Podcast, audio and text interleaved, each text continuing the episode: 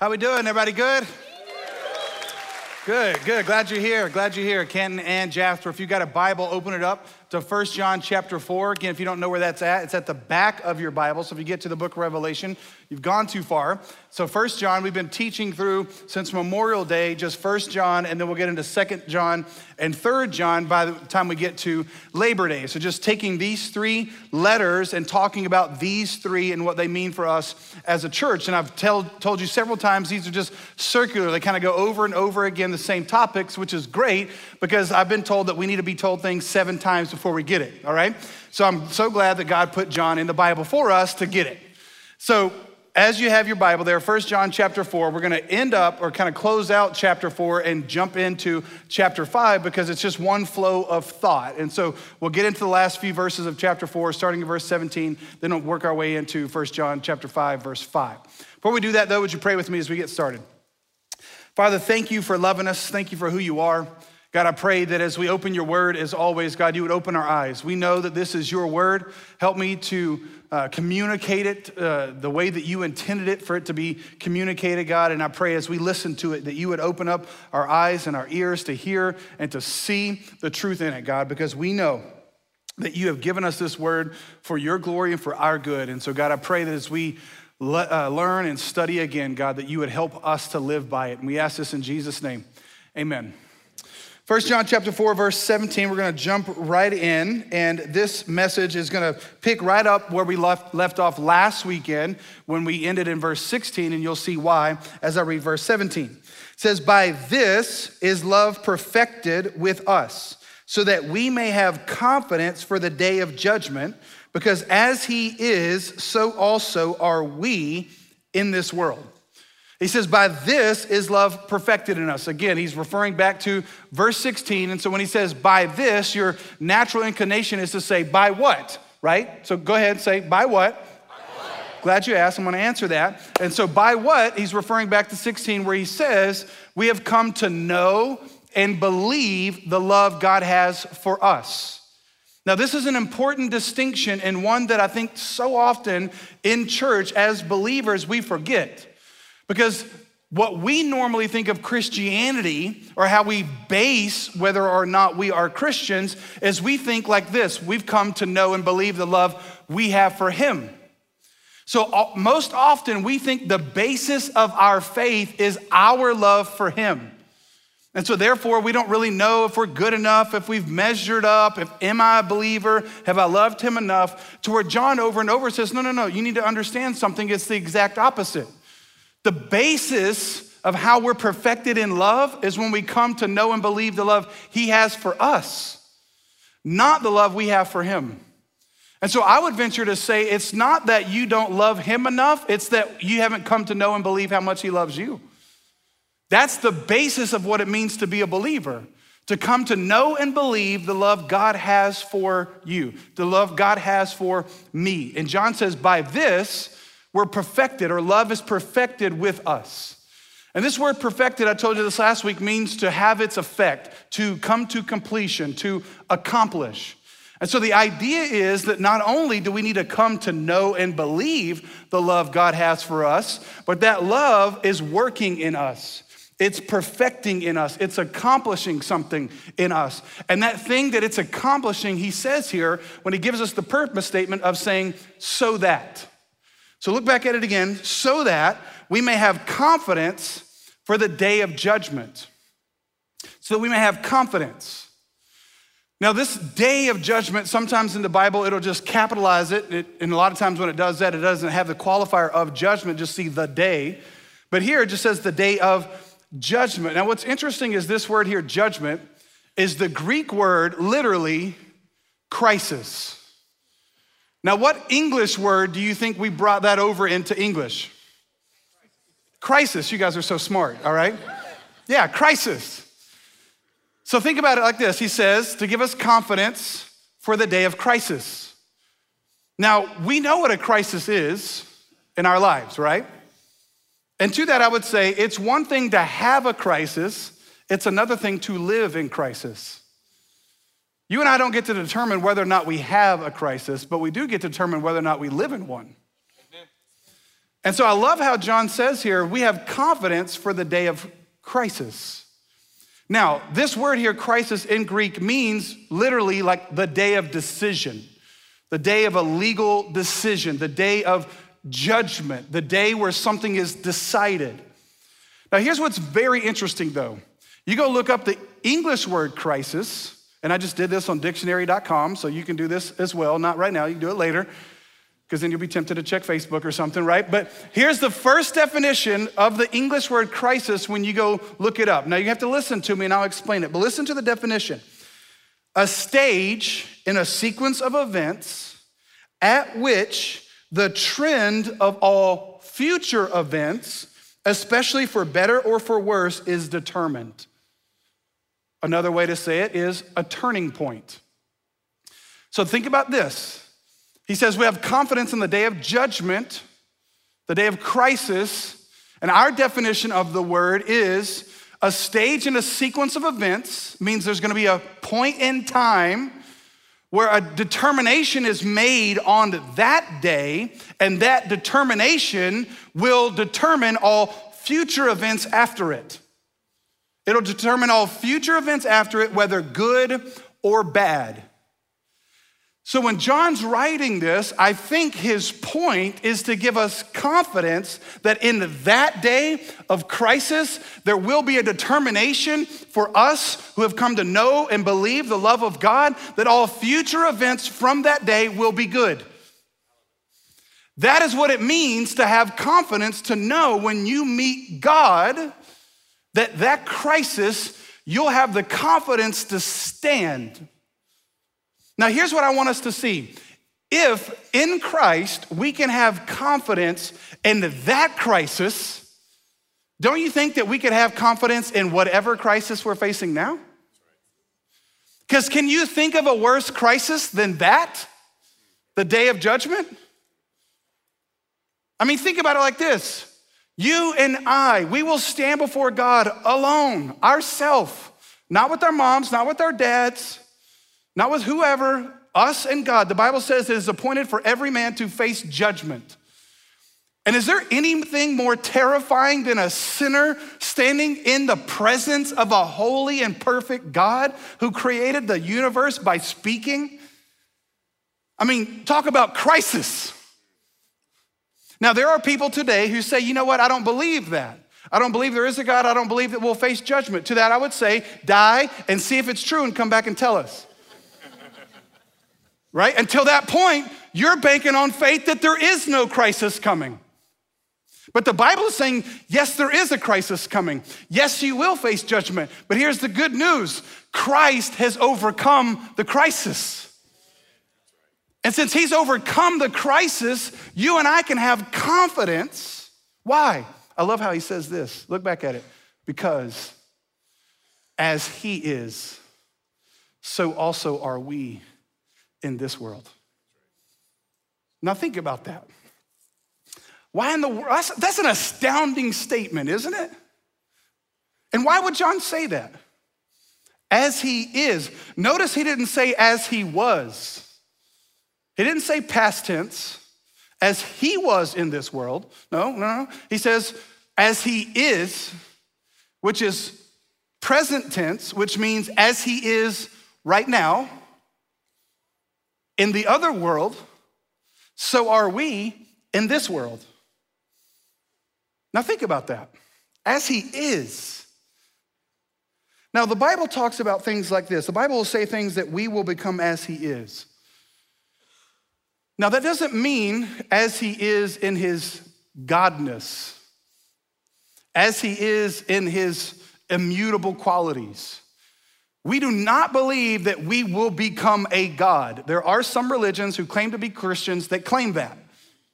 That is not what John is saying.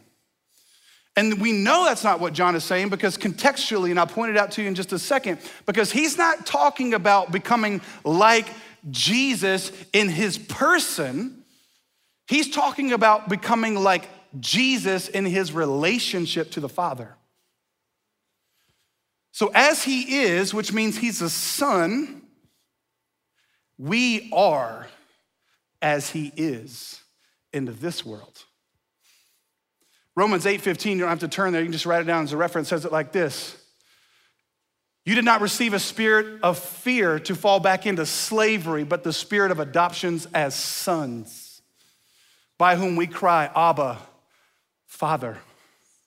So when God gave you the Holy Spirit, what he was doing is he was sealing the relationship so that now when he sees you, all he sees is a son or a daughter because of the sacrifice that the son made on your behalf as a sinner. This is what's amazing about the gospel. The, the son became a sinner so that sinners could become sons. He became as we are, which is what Hebrews says, why he put on flesh and blood and dwelt among us so that he might be like us. Why? Because God the Spirit cannot die, so he had to put on the flesh so that he could pay a sacrifice for our sin who were sold to the slavery of sin. And now that since he paid that, he came back to life again. He sits at the right hand of the Father. As he relates to God the Father, now we can relate to God the Father. Now, here's what I want you to see you should personalize this. And I want you to understand this is not heretical to do so. You're not changing the scriptures, you're just applying it. So it could read like this. I'm gonna read it from me personally. Because as Jesus is, so also is Jason in this world. Now, you do that for yourself. If you've come to know and believe the love that God has for you, you could say, as Jesus is, so are so am I, and you fill in your own name in this world. You know what that means? I now have the confidence to face any crisis because my God overcame all crisis. And as He is right now, so am I in this world. We talk about crisis like a crisis of confidence. I'm having a crisis of confidence. And so often is because we're basing our confidence on our ability to be strong. But what I'm saying to you is this this is why the Bible talks like when you're weak, you're strong. What does that mean? I have no confidence in the flesh, Paul says. All my confidence is in Christ, and his confidence is strong. He's got a strong confidence game. And if he has that, I have that in him. So when I'm facing any crisis in my life, I can face it with confidence because this crisis pales in comparison to that crisis when I'll stand before God. And if I have confidence for that day, then I can have confidence for this day. You see how that works? Now, John continues. Look at this, verse 18 and 19. He says, There is no fear in love, but perfect love casts out all fear or casts out fear. For fear has to do with punishment, and whoever fears has not been perfected in love. There is no fear in love. Now, the word there for fear is the Greek word phobos. What English word do you think that we say? Phobia, yes. We talk about phobias, and the word phobia, if you look that up, simply means fear. So in Greek, the word for fear is phobia. In English, the word for phobia is fear, or the word for fear is phobia. So we talk about phobias, and I don't know if you know this, but there's all kind of phobias out there. In fact, I just printed off a couple of them. Some of them are very uh, understandable, and you'll know what they are. Some of them are quite strange and weird. Here's one that we all know. It's the number one phobia in the world arachnophobia. Fear of what? Spiders. Yes, fear of spiders. And just a word, uh, ladies are four times more f- uh, fearful or four times more to have this fear than men. So if you're a man, I'm just saying, all right? Um, here's the second one. And that, you have to understand, I, I, you know, trying to say these words is tough. Literally, one of these was a really long word that I couldn't say, and it's the fear of long words. I kid you not. Here's another one, though. Uh, Orphidophobia, I'm not saying that correctly, I know I'm not, but it's the fear of snakes. The second highest fear. Understandable. I don't like snakes either, they're cursed. So here's one acrophobia, fear of heights. Yeah, very common. Again, these are like in the top five. Here's some that are way down the list that are very interesting that I didn't know were phobias. Nomophobia. This one is the fear of being without mobile phone coverage. I know some of y'all got that. Right? I thought that was interesting. Listen to this one uh, omphalophobia. This is the fear of belly buttons, touching and looking at navels. I kid you not. Two more. Antideophobia. This one is so strange. Fear of being watched by a duck.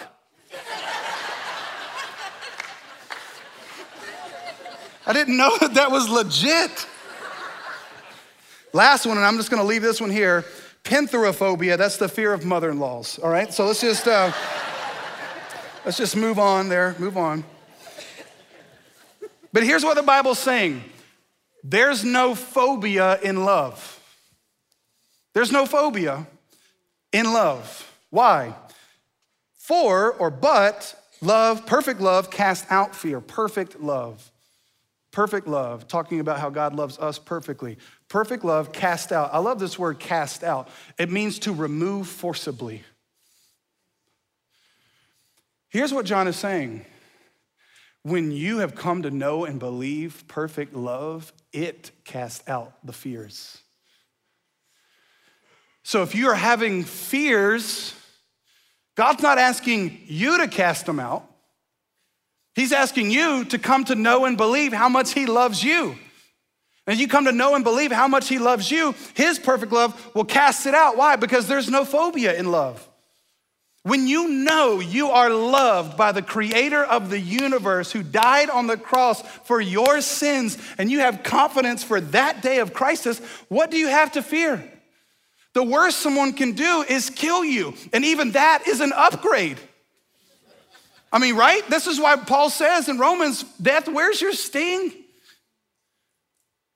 The fear of death is gone because Jesus overcame death. And so when he's talking about love, what he's saying is this is, should have a profound effect in your life. And the profound effect is that you become so confident in this love. Now, I love how you can tie this into 1 Peter 5 7. 1 Peter 5 7 says, casting all your anxieties on him because he cares for you.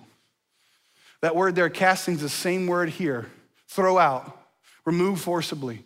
So when the love of God comes to you and you have confidence in the love of God, the reason why the fear leaves is because you cast those anxieties right on Him.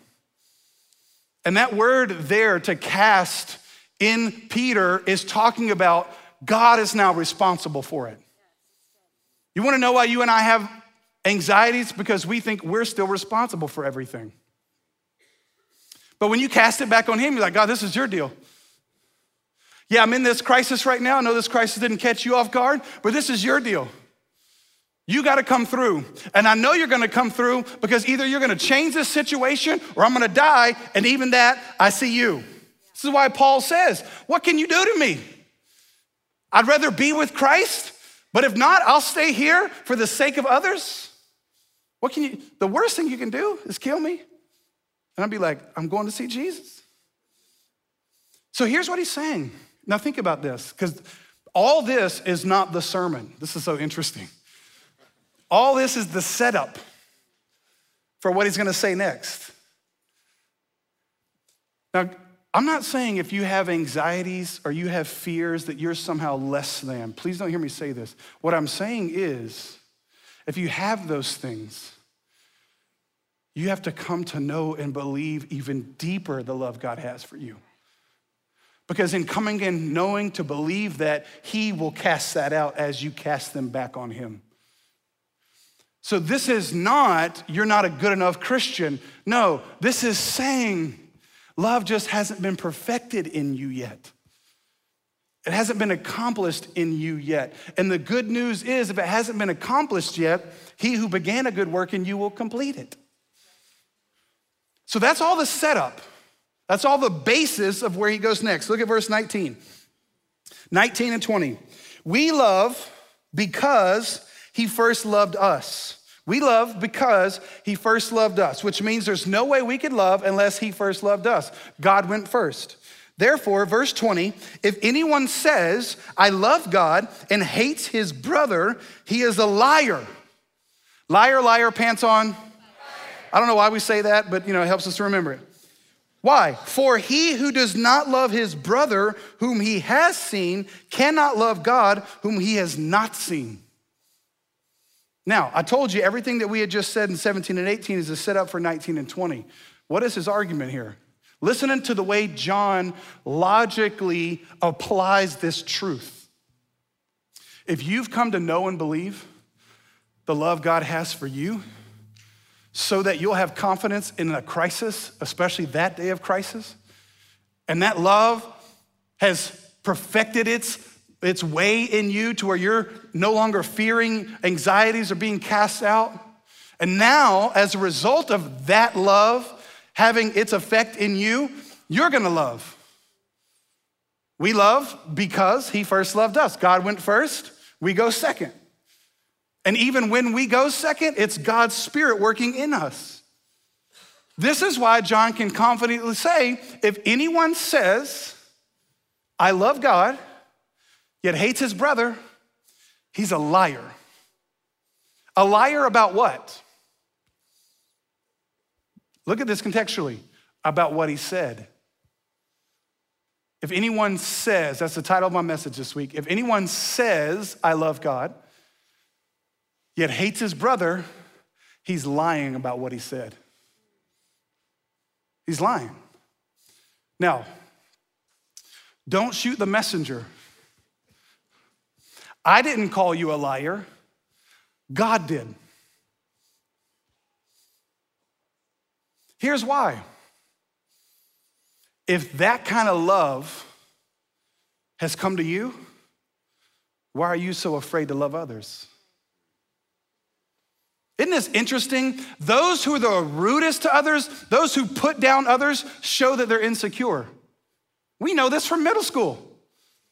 Some of us didn't learn it in middle school because we were the ones doing it. But if I can't love somebody, if I can't sacrifice myself for somebody, if I can't humble myself to love somebody, then I am showing I'm not secure in the love He has for me. And I need you to love me. And the whole reason I'm trying to manipulate you is to get something from you. And if that's the case, then I'm not secure and have confidence in the love He has for me. Let me say it to you very personally here, and I don't mean this in any way arrogant. I want all of you to love me. It's not wrong to want somebody to love you, but I don't need you to.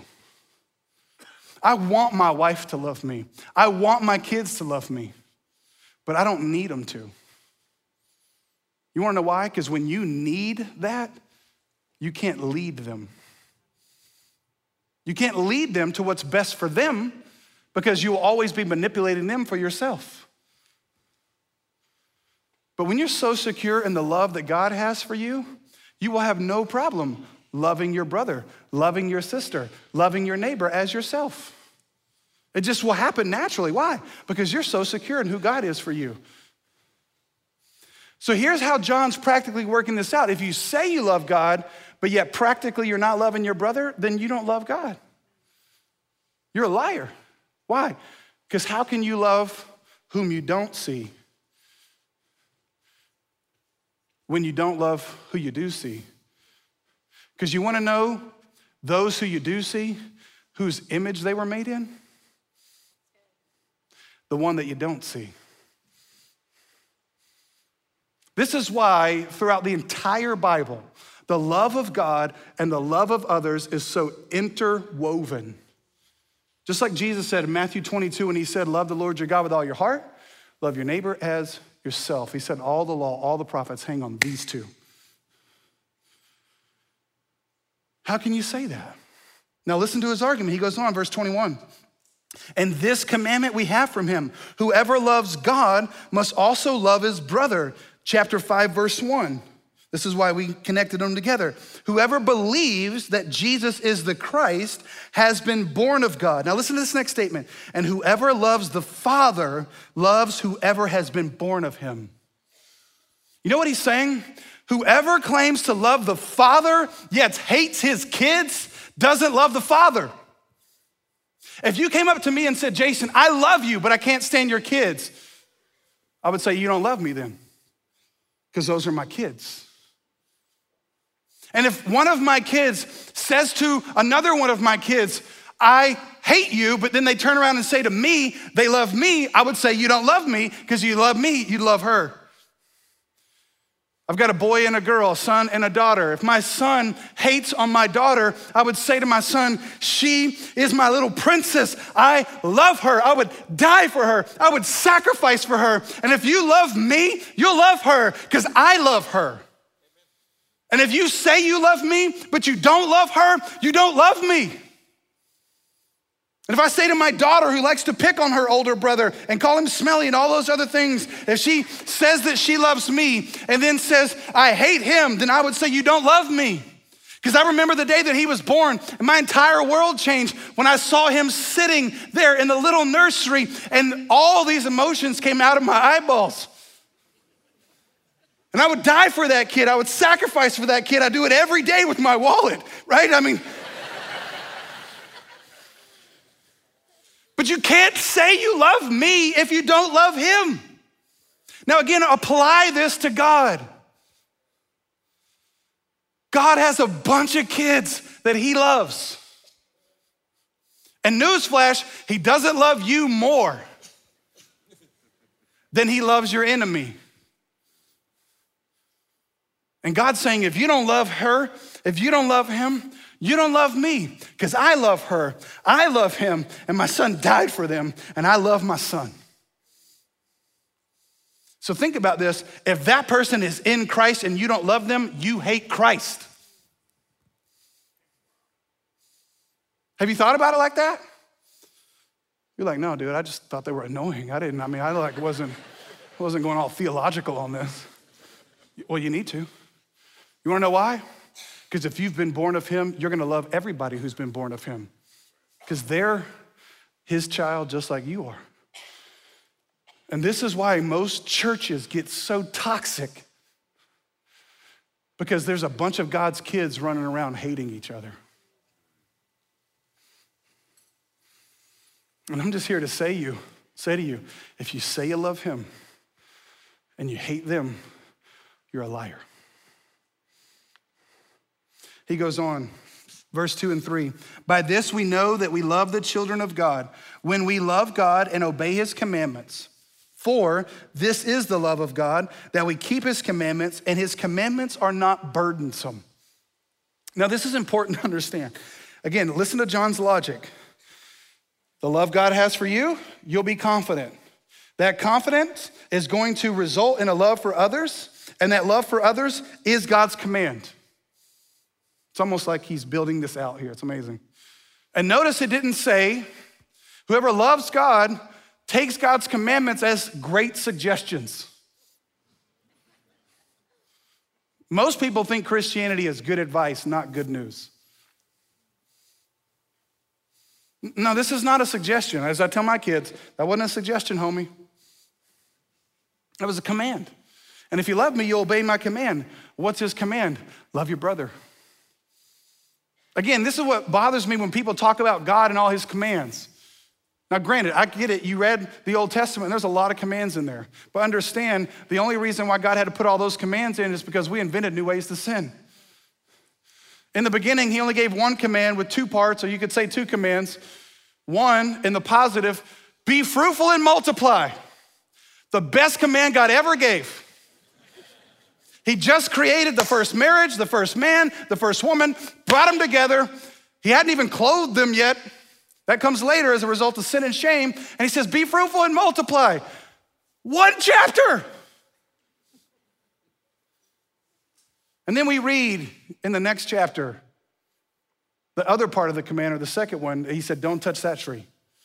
You can have all these trees, be fruitful and multiply. Eat all these trees, don't touch the one. God made it pretty simple. And then they touch it, you know the story. And then creates a nation out of Abraham, frees that nation, gives them the Ten Commandments. You look at the Ten Commandments, you think the Ten Commandments are some like ridiculous moral diatribe that is so hard to obey? Have you read them? Simple. No other gods before me, no images. First four have to do with loving God, last six have to do with loving your neighbor. And even in the loving your neighbor part, it's pretty simple stuff. Hey, don't lie, don't cheat, don't sleep with your neighbor's wife, it's gonna go better with you. Obey your parents. You look at that, you're like, oh, wow. And our nation was formed on the basis of those 10 commands. And then we somehow take them out like they're somehow, you know, religious. You look at that and you're thinking, this is pretty basic human, human stuff. And we look at that and we say, God, it's so hard to be a Christian. God's saying, it's not that hard when you know how much I love you. When you're secure in how much I love you, it's not that hard to love your neighbor as yourself. But if you're not confident in who God is for you, it's really hard. What am I saying? We make it way harder than it is. It's so simple. Love your neighbor as yourself. Now, here's the thing a lot of people will say, Yeah, but you don't know my neighbor. Okay. What I do know is, as you were God's neighbor and you were his enemy, so let me ask you this Has that person done anything worse to you than you have done to God? No. Here's another thing people say well, that's just the way I am. Also, being a jerk is just the way you are. And, here's what's so amazing to me people use that excuse like it somehow excuses them. Well, God made me this way. Well, guess what? When you were born, you were born a sinner. And if you've been born again, that's not how you are, that's how you were. But if you're now in Christ, you're now a new creation. Creation, creature, creation. You know what I'm saying? So we can never say the excuse, that's just how I am. You wanna know why? Because that's the world's excuse. It's just, just how I am. This is just how I feel. Yeah, I feel like punching you. Is that a reason? No. Again, I have to gotta go back to 1 Peter 5 7, casting all anxieties. You know what verse 6 says? Humble yourself under the mighty hand of God, and he will exalt you. So to say that's just who I am is to deny who Christ is in you and the power he has to transform you. And now the new you is a more humble version of you.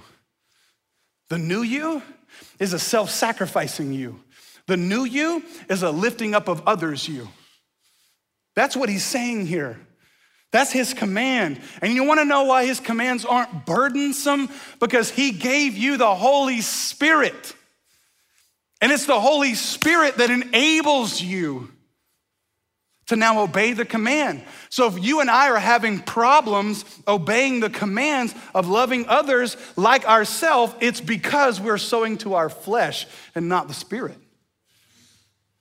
Because if we're sowing to the spirit, the result of the spirit, the fruit of the spirit, Galatians 5, anybody want to know what the first one is? The fruit of the spirit is what? Oh, love, peace, patience kindness, gentleness, faithfulness, self control. Those are now who you are in Christ. Why? Because when you love one another, you humble yourself and you sacrifice yourself, you lay down your life for your spouse, for your family, for your church, you're now showing to the world I'm not who I was. I've got confidence now in who I am. And who am I? I'm a child of God. Verse 4 and 5, and we're done. For everyone who has been born of God overcomes the world. And this is the victory that has overcome the world, our faith. Who is it that overcomes the world except the one who believes that Jesus is the Son of God? My friends, your faith in God is shown by your love for others. And when you keep having faith in whatever crisis that you're in, and in that crisis, here's what you got to do you have to do the opposite of what your flesh wants you to do. Your flesh wants you to attack back. Your flesh wants you to denigrate. Your flesh wants you to exalt yourself. But the Spirit of God says, humble yourself, build up. Why? Because you've already overcome this. Your faith has already overcome this. Your faith to face that day of crisis will get you through this crisis. And maybe one of the reasons God has you in a crisis or brought a crisis is to remind you that He's still perfecting you. Because without that crisis, you would have thought you could do it without Him.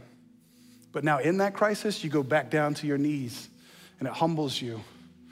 And then that humility leads to loving others well. Let's pray.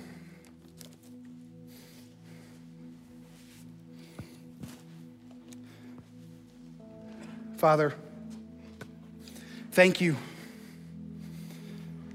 Thank you for this love. Thank you for this unbelievable, otherworldly love.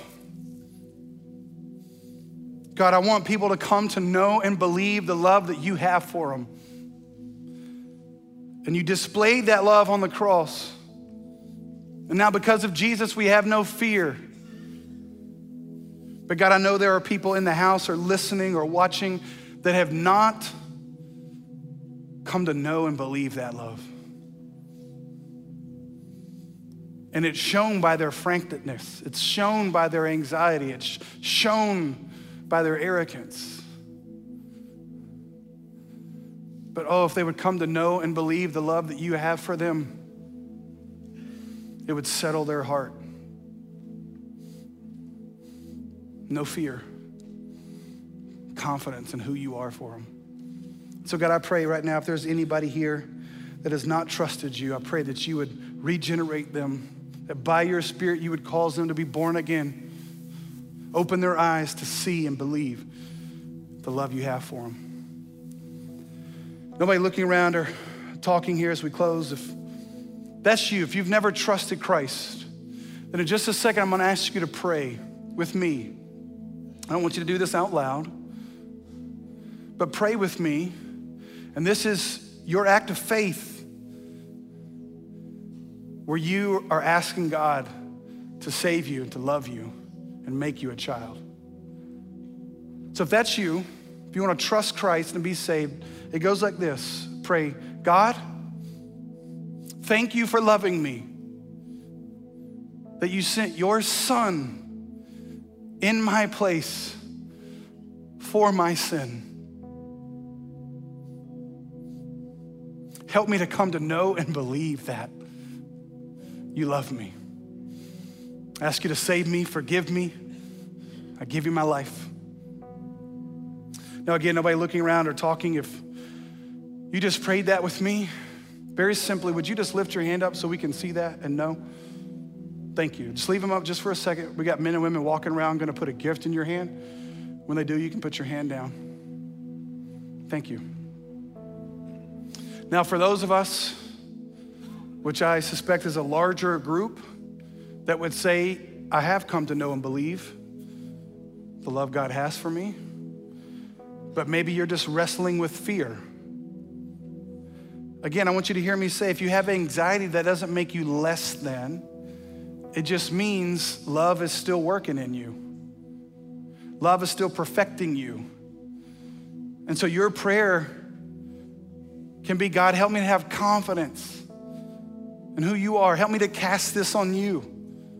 Fill me with your spirit, fill me with love so that this fear is driven out. And then there are those of us that would say we love God, but we just have a hard time loving others. And again, maybe, maybe you need to go see a counselor. Maybe you need to go work through some stuff because I'm telling you, if you perpetually come off very unloving to others, it's because there's an unsettledness within you because when you know that God loves you, you have no problem loving others. And so maybe your prayer today is very simply God, help me to love them the way you love them. Remind me of how you love me, and I didn't deserve it, I didn't earn it.